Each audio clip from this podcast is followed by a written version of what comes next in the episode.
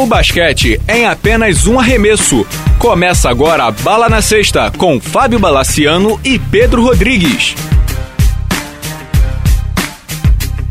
Amigos do Bala na Sexta, tudo bem? Voltamos com o podcast porque o nosso querido Pedro Rodrigues estava em férias, férias daquelas escolares, né? 95 dias, Pedro Rodrigues, tudo bem de férias? 95 dias, cara. Em casa, tranquilo, só curtindo a vida, cara. Curtindo a vida, os filhos e a NBA, certamente, né? Muito NBA. Então vamos ao melhor basquete do mundo. Bora. NBA. Pedro, tem um assunto que a gente não tocou no final de 2014, os nossos leitores, ouvintes e queridos amigos pediram e a gente tem que falar, que é a troca que levou o Rajon Rondo, o armador do Boston, pro Dallas Mavericks. Danny Ainge tá louco pelos drafts, pelos piques de draft, agora ele tem 715, se não me engano, pelos próximos cinco anos, mas o fato mesmo, concreto que a gente tem hoje é que o Rondo faz do Dallas um grande candidato ao título do Oeste, não é verdade? Não, com certeza. E o Rondo, ele tá muito bem no time. Eu só acho que o Dallas continua com deficiência de banco, né? Ele mandou, o- acho que se não me engano, o primeiro reserva, que era o Wright, Um dos melhores reservas da temporada. um dos melhores reservas da temporada, e ele continua, continua com um banco muito, como, como o americano diz, muito fino, né? Aham. Mas foi uma troca interessante, era uma troca muito especulada no começo da temporada, aquela coisa, será que esse é o ano que o Rondo vai? É é mais uma atração no Oeste, né? Eu, acho que o título quer ficar no estado do Texas, né? Não sai muito daquele triângulo ali, né? Exatamente, tem três times fortíssimos ali, o Dallas e o San Antonio Spurs, que agora tem o Kawhi Leonard e, volta a jogar o seu melhor basquete. Mas o fato é que eu concordo também, o Dallas ele se candidata ao título do Oeste ainda mais. Ele já era muito forte com Parsons, com Chandler, com Nowitzki e com o Monta Ellis, e agora com o, Rondo, eles são cinco jogadores de elite, né? São cinco jogadores é top mesmo, daqueles que você diga, assim, é um time que os cinco são, serão ou podem ser All-Stars, né, Pedro? É, e é uma troca que existia um medo dele roubar minutos e arremessos do é, Montel Wells.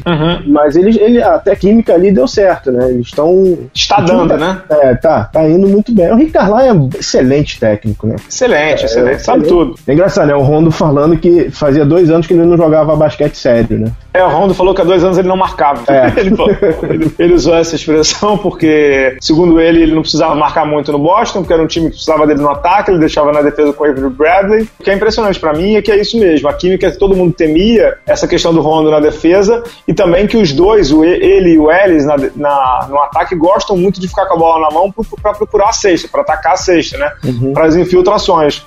Mas, como você falou bem, o Rick Carlisle, o técnico, é um, um dos grandes treinadores da NBA atual e ele tem conseguido tirar o melhor do Rondo. E o que é impressionante é que até arremesso o Rondo tem acertado, né? Até lance livre, cara. É, isso é impressionante. Isso até lance livre, porque o, ele, ele tem. Pra um armador, o, porcentagem dele de lance livre é muito ruim, cara. Sim, para jogador baixinho ele tinha que ter muito mais, com certeza. É, e é um cara que penetra, então ele sofre muita falta, né? Sem dúvida, sem dúvida. Então, é, mas foi, foi uma troca interessante, né? E que coloca de fato Dallas como candidato. Você falou no Texas, vamos ficar ali no Texas, mas nós vamos fazer uma ponte aérea, Houston e Detroit, para falar de outro movimento interessante do fim de ano, que foi a saída do, do Josh Smith do Detroit Pistons. O, o Stan Van Gundy tomou uma atitude meio, digamos assim, revolucionária de tirar o cara, de rescindir o contrato dele, o que para os padrões NBA é raríssimo. Nem troca ele conseguiu fazer, ou não tentou, ou tentou e não conseguiu, sei lá, não tentou muito, enfim. O fato é que o Josh Smith chegou no Houston, o Houston deu uma caída, mas já voltou a jogar bem. Mas quem tá jogando muito é o Detroit, né? O Detroit, como eu disse lá no, no Bala na Sexta, o Detroit hoje parece um time, Pedro Rodrigues. Não, ressurgiu das cinzas, né? Foi um- uma coisa impressionante. Josh Smith, se não me engano, ele é padrinho de casamento do Dwight Howard, né? Pra ficar Exatamente. do do camarada dele. O time patinou. Patinou porque ele era titular, né? E teve uma hora que o Kevin McKay, o Kevin McKay falou assim: opa. Não dá pra deixar esse cara aqui de titular com 30 minutos. Falaram que ele ia ser, mas é melhor ele manter o, o time dele nas primeiras posições do Oeste do que agradar um jogador que tá chegando agora, né? É, e realmente a mudança do Detroit é impressionante. Brandon Jennings voltou a jogar. O Brandon Muito, Jennings 21 assistências essa semana que a gente tá gravando o programa. É, o Brandon Jennings em dezembro teve uma briga séria com o Stan Van Gundy, ele já estava meio que se, se estranhando ali, ressurgiu das cinzas, né? E é um time com a cara do Stan Van Gundy, defende, defende, defende. Lembra um pouco o Bulls do ano passado, né? Ah, devagar, Pedro, calma. Ah. Que isso? calma, calma, calma. Mas eu nem, eu nem acho que esse time defenda muito, não. Acho que esse time tem é, é conseguido atacar bem, dividindo a bola, como os americanos chamam. O que eu achei muito engraçado do, do, do primeiro jogo do, do Detroit sem o Josh Smith, parecia que foi combinado. Não sei se você chegou a ver isso. O primeiro jogo do Detroit sem o Josh Smith, os cinco primeiros arremessos convertidos foram de cinco dos cinco titulares.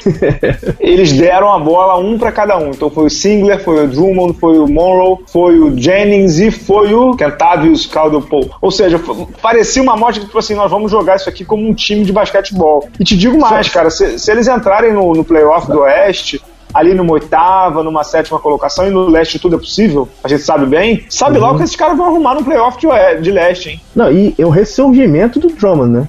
Tava tendo uma temporada discretíssima, com nome para ser trocado a qualquer momento, não, ninguém se interessava. Uhum. Ressurgimento total do cara, né? É, e aí acho que é um grande mérito do Stan Van Gundy, quando ele fez o movimento de demitir o, o, o, o Josh Smith, realmente foi muito é, foi muito agressivo, digamos assim, a gente vê isso. A gente não está acostumado a ver, Pedro. Quanto, quantos grandes estrelas, assim, e com contrato de estrela, que isso fique claro, você viu sendo com contrato rescindido? Eu não me Cara, lembro. Eu, não me eu lembro. Vi uma vez, eu vi uma vez quando o Starks foi trocado pro Bulls. Ele preferiu Mas, não, não jogar ah, pelo Bulls, cara.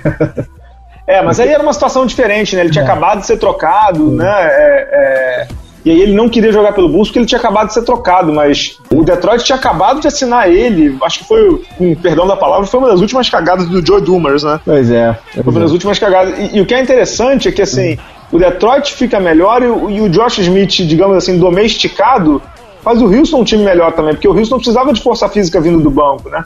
É, e o que era uma grande injustiça também, pela temporada que tá fazendo o Montejunas, o Montejunas lá, o, o o ala pivô que tem jogado com o Dwight Howard no, no garrafão, era uma grande injustiça botar o cara pro banco, né? Ele tava jogando muito bem, o, o, o lituano. É, lembrando que o Houston era um time que a gente previa que desse uma caída nessa temporada e começou muito bem e tá, tá meio que se mantendo, né? Tá, tá ali brigando pela quarta, quinta posição é, do, do é. Oeste. O Oeste, do, do, segundo, a gente vai falar do Oeste daqui a pouco, do segundo ao décimo, ao no... segundo ao décimo talvez seja exagero, mas do segundo até o sexto é tudo igual, né? Portland, o Clippers, tá todo mundo rodando ali. O único que tá destoando positivamente é o Golden State, né? É, o, o Golden State tá sobrando na turma, né? O Golden State, assim, os jogadores não estão se machucando, tá? O, o time tá totalmente saudável, né? Cara, uhum. e, e tem três, quatro jogadores que são espetaculares. O Clay, a temporada que, que o Thompson tá tendo é impressionante. É, o Thompson, Curry, Curry, pra mim é, Curry pra mim é MVP é. candidato, total. Uhum. É, total candidato a MVP e tem um jogador ali que deve ganhar o Most Improved Player, que é o. O voto era do Jimmy Butler, né? Mas o Jimmy Butler tá caindo. O voto tá indo, tá se encaminhando pro Draymond Green, né, cara? O que ele tá jogando é uma coisa absurda. Ele não era. Ele nunca jogou isso na vida, né? É, mas não sei, cara. O começo de temporada. Botou o David Lee no banco? É, mas o começo de temporada do. Não, o David Lee tá voltando de lesão, né? Cara? É, mas tá no banco agora, já é, voltou de lesão. É, é, ele, ele tá, tá, voltando a entrar na rotação agora, né? Uhum. O time tá todo, tá todo esquematizado bonitinho. É, é difícil falar, mas, cara, o começo de temporada do Jimmy Butler foi. Sim, hoje o voto é dele. Uhum. É, só não, eu só não cravo que vai ser dele porque ele deu, não, uma, não... deu uma caída braba, né? Uhum. Hum, sim, sim. Deu uma caída braba. A gente tá falando do, cara, do leste, tem, do oeste. Tem, Swag P, pô. No Lakers, pô. Vamos, vamos continuar falando sério. vamos continuar falando sério, sem falar do Lakers hoje, pelo amor de Deus. O Lakers não merece 30 segundos da nossa linda voz aqui no podcast. O Lakers é o penúltimo do, do oeste. Só isso que a gente tem a dizer. Vamos ficar no leste mesmo, a gente tá falando do Chicago, falando do Detroit. Vamos. Você falou do Golden State no oeste, quem tá sobrando mesmo no leste é o Atlanta. O Atlanta é o líder do leste, o, o Mike, coach Mike, ele tá no seu segundo ano e já vai treinar o leste no Jogo das Estrelas de Nova York, de Jogo das Estrelas que vai ser dividido em dois ginásios, né? O Madison Square Garden e o, e o Barclays Center vão sediar os eventos, né? O jogo mesmo vai ser no Garden. E o Mike, o nome dele é enrolado pra caceta, Pedro Budenholzer. Budenholzer, né? É, Budenholzer, mas eu, eu, vou ter que decorar esse nome, porque ele é muito bom. A campanha do Atlanta é impressionante, cara. 35 vitórias e 8 derrotas no momento em que a gente grava esse programa é uma coisa de louco, é uma coisa. E jogando no melhor estilo Spurs, né? O Atlanta é o Spurs do leste. É, bateu o recorde de vitórias com mais de 14 vitórias e quando a fase é boa, cara, até Kyle Korver enterra, cara. É, exatamente. Eu tava pensando que você ia falar até o Kyle Korver acerta, mas não, ele sempre acertou. O que o Kyle Korver não fazia desde 2012 é. era enterrar mesmo. Essa semana ele enterrou num jogo, se não me engano, contra o Indiana. E aí, como o americano tem estatística para tudo, desde 2012 ele não enterrava. Entre 2012 e 2015 foram 615 bolas de três. Impressionante, né? Ah, e, é, E é realmente a cartilha do San Antonio, né? Você tem excelentes jogadores, Jeff Teague, fracasso tá tendo uma temporada espetacular, né? Temporada de All-Star, cara. É. Temporada é. de All-Star. Tá jogando muito. Que deve entrar por, não, por, não pelo voto do público, mas pelo, pelos técnicos, né? Sem dúvida. Cara, é, mas... o bizarro é que até o Mark Stein escreveu isso no Twitter essa semana. É, alguém do Atlanta tem que ser. Só que uhum. alguém vai ser injustiçado, porque os, dos cinco titulares, o DeMar Carroll, que é o marcador, é o Bruce Bowen desse time, é o Bruce uhum. Bowen dos Spurs nesse time, é, os quatro titulares merecem. O Tig, é, o Corver, o Hofford e o Millsap. Eu levaria o Tig e o Hofford. O Hofford com certeza. O Hofford pra mim é, é indiscutível. Esse cara joga muita bola. O, e... o Millsap é, é, impressionante, cara. Que ele tem Também. altura, ele tem altura de, de ala pivô e ele tem um jogo de, de ala menor, cara. Ele, tem uma finesse no jogo impressionante. Você sabe que tem uma história engraçada que... do Millsap que ano passado, agora não dá pra falar ano passado, que foi 2014, eu fui ao All-Star em Nova Orleans e ele foi convocado pro All-Star. Você lembra? Lembro, lembro. Ele foi ao All-Star, ou seja, ele já seria tipo um segundo ano consecutivo. Pedro, eu vou contar essa história aqui. É, lá em, em, Nova Orleans, como em todo o evento da NBA, esses caras ficam como se fosse numa sala, sentados assim, num, numa cadeira, numa mesa, e num salão em que estão todos os 12 do leste lá, uhum. né? Pedro, sem brincadeira, ele estava sozinho na mesa, ele estava tweetando durante as entrevistas, digamos assim, coletivas. Ninguém falava com o cara, entendeu? Ah. tipo, ninguém falava com o cara. Era uma Fala. coisa que dava até pena. Eu vou te falar uma coisa, para o fã de NBA que queira ver um jogo tranquilo, vá vem Atlanta. É, e eles fazem muita, pro... eles é fazem muita cidade... promoção também, né? Eles é não uma... vão a jogo. É uma cidade estranhíssima. Eles são apaixonados por basquete, mas eles são apaixonados pela Georgia Tech é. e pela Georgia University. É verdade. Eles, eles têm uma, alguma coisa. Se não me engano, o maior público do Hawks nessa temporada foi contra o Lakers. E tinha mais torcedor, por, tinha mais torcedor por causa do Kobe Bryant. É, impressionante. E, e eles estão fazendo uma série de. Eu sei que o foco aqui é o time mas, e não a, o management, digamos assim, mas eles estão fazendo até promoção com o Tinder, né? Pra levar a torcida. Oh. Tinder é aquele é a rede é. social de pegação que eu e você estamos fora porque somos casados. Uhum. Mas é, é, o Atlanta Hawks, ele, ele, tem, acho que uma das piores conversões de público da NBA. Eles têm uma média de 70% de ocupação por jogo. É muito pouco pro padrão NBA. E pro padrão de time top, né? Hoje eles são top da NBA, né? E olha, é uma arena linda, Philips Arena é linda. Já foi centro, lá? Já, já. É no centro de Atlanta, é uma arena maravilhosa. Os ingressos são baratíssimos.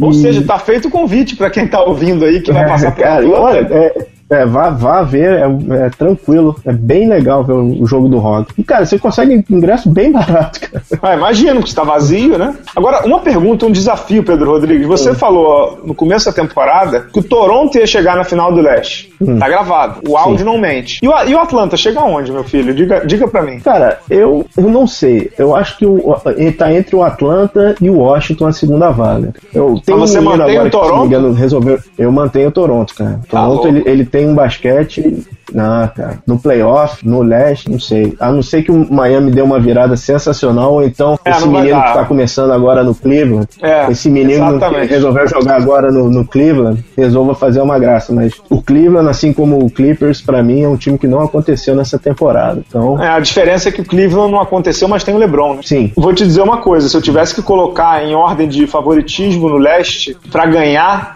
eu ainda colocaria o Washington na frente deles todos, sabia? É, o Washington, o Washington é um time interessante de se ver, mas eu não sei. Se o Atlanta continuar tão healthy, né, saudável, uhum, jogando, saudável. Jogando, jogando, como tão, eu acho que tá entre os dois, assim. E eu acho que o Toronto chega, o Toronto, cara, o Toronto é o Portland do, do leste, cara. Cara, eu faço uma aposta aqui agora, e digo isso hum. com pesar porque eu torço pro, pro, pro Toronto e bem, porque tem os brasileiros, tem uma torcida fanática. Eu acho que o Toronto não passa, eu não vou dizer isso, mas enfim, eu ia dizer que o Toronto Toronto não passa da primeira Você falou da primeira fase, né? É, eu acho que o Toronto nem na pega primeira um, fase. Pega um Detroit, pega um é, Detroit, o, o Toronto de foguete vai... desse, né? Cara, vamos lá. Eu acho, que ninguém, eu acho que o Atlanta já não perde mais a primeira posição do, do, do leste pelo que tem jogado e, e, o leste sabe que a tabela é mais fácil. Uhum. Né? Eu acho que o Washington também não perde. Então, o, e o Cleveland tá começando a voar. Então ele vai acabar ficando ali em quarto, quinto e vai pegar Chicago. O confronto da primeira rodada deve ser Toronto e Chicago. Então eu acho complicada a vida do Toronto, viu? E só pra gente fechar o leste, O que está acontecendo com o Chicago Bulls, Pedro Rodrigues, que era uma defesa espetacular e virou uma defesa infrangável? Virou o time do Mike D'Antoni com o Thibodeau de técnico, né? É praticamente o, o, time do ano passado no espelho, né? O contrário, né?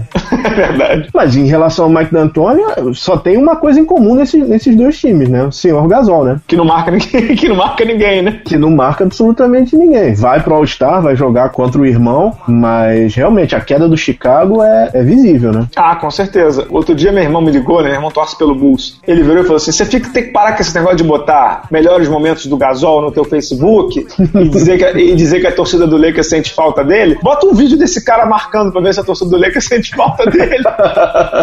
Eu falei, é, tem razão, tem razão, porque o Gasol marcando ele sempre foi muito ruim e principalmente nos últimos anos do Lakers, é quando a velocidade dele caiu muito, mas eu não esperava que no Chicago a falta de defesa dele fosse fazer tanto estrago, porque ele teria o Noah ao seu lado, o Noah atualmente está lesionado, é, mas Pedro, jogar a culpa toda nele, eu acho que é um exagero, né? Não, é, realmente foi, foi uma analogia por causa do Mike D'Antoni, a gente faz uma análise estatística e vê qual, qual a interseção, a interseção é o Gasol, mas isso daí é outra coisa.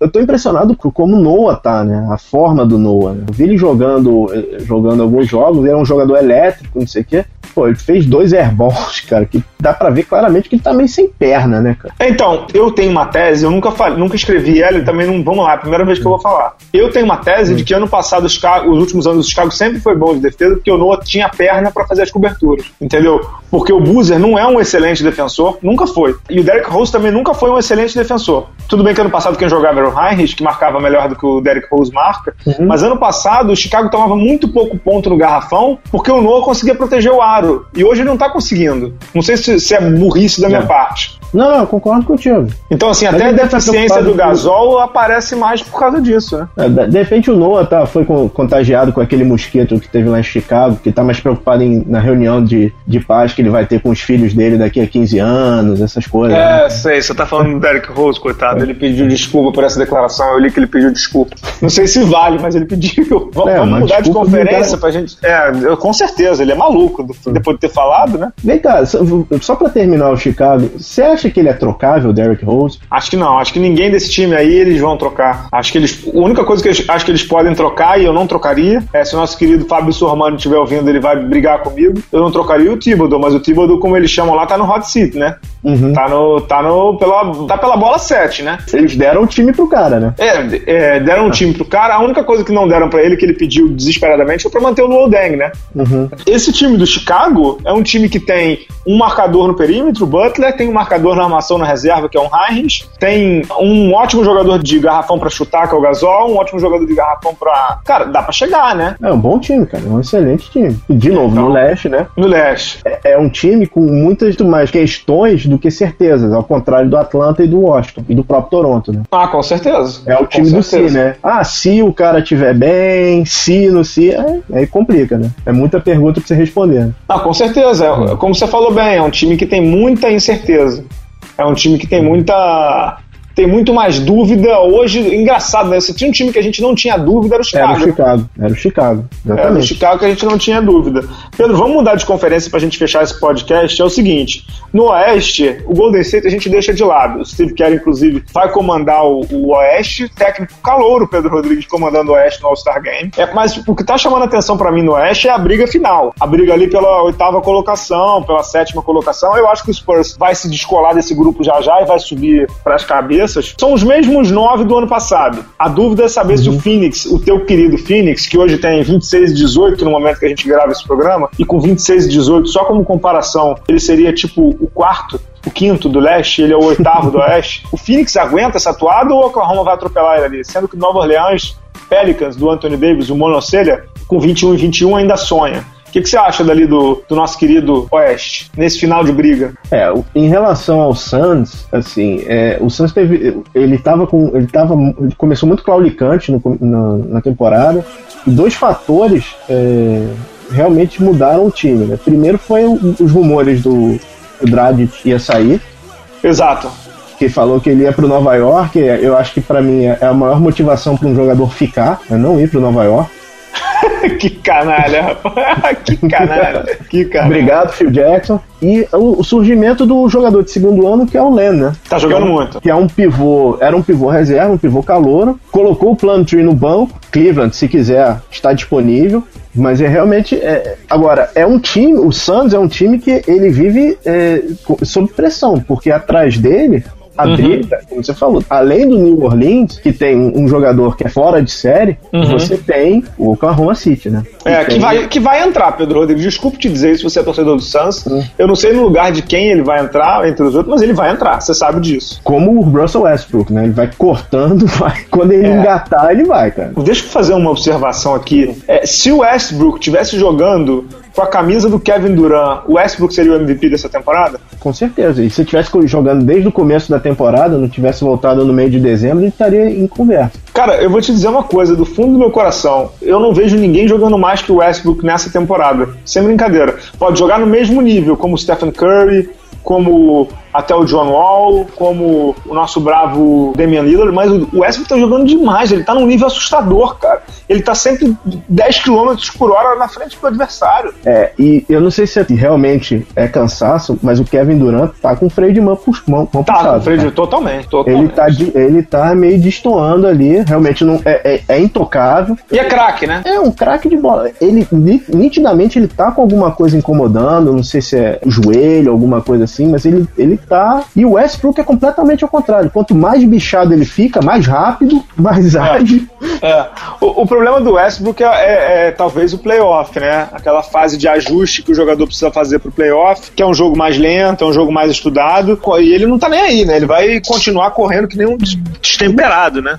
Ele perde, ele, ele perde muito a bola ainda. Ele ainda sim, perde sim. muito a bola e ele fica, fica marcado por isso. Mas e realmente, playoff, individualmente. Isso é, é, em playoff isso é. Em playoff isso é sim. a morte, né? É, e aí, voltando pro começo do podcast, é uma falha que pode ser explorada no próprio Dallas. Porque o Rondo vai pra sexta e uhum. o, o lance livre dele é muito ruim. É, é o Russell Westbrook. É, é, como eu falei, cara, o Suns, ele, ele é um time que vive, tá sob pressão o tempo todo. Eu, eu, eu gosto de ver jogar. O Isaiah Thomas se acertou agora, ele entrou direitinho na rotação. Uhum. Tem um cara no Suns que é o Jerry Green. Esse cara tem que ir pro campeonato de enterrado. É, ele vai, né? Ele, Já foi, né? Ele, ele, foi, ele tem que ir. Esse cara tem é sensacional. Pé, né? Tem. Você sabe que ele não tem parte de um dedo, né? Sei, sei bem. sei bem.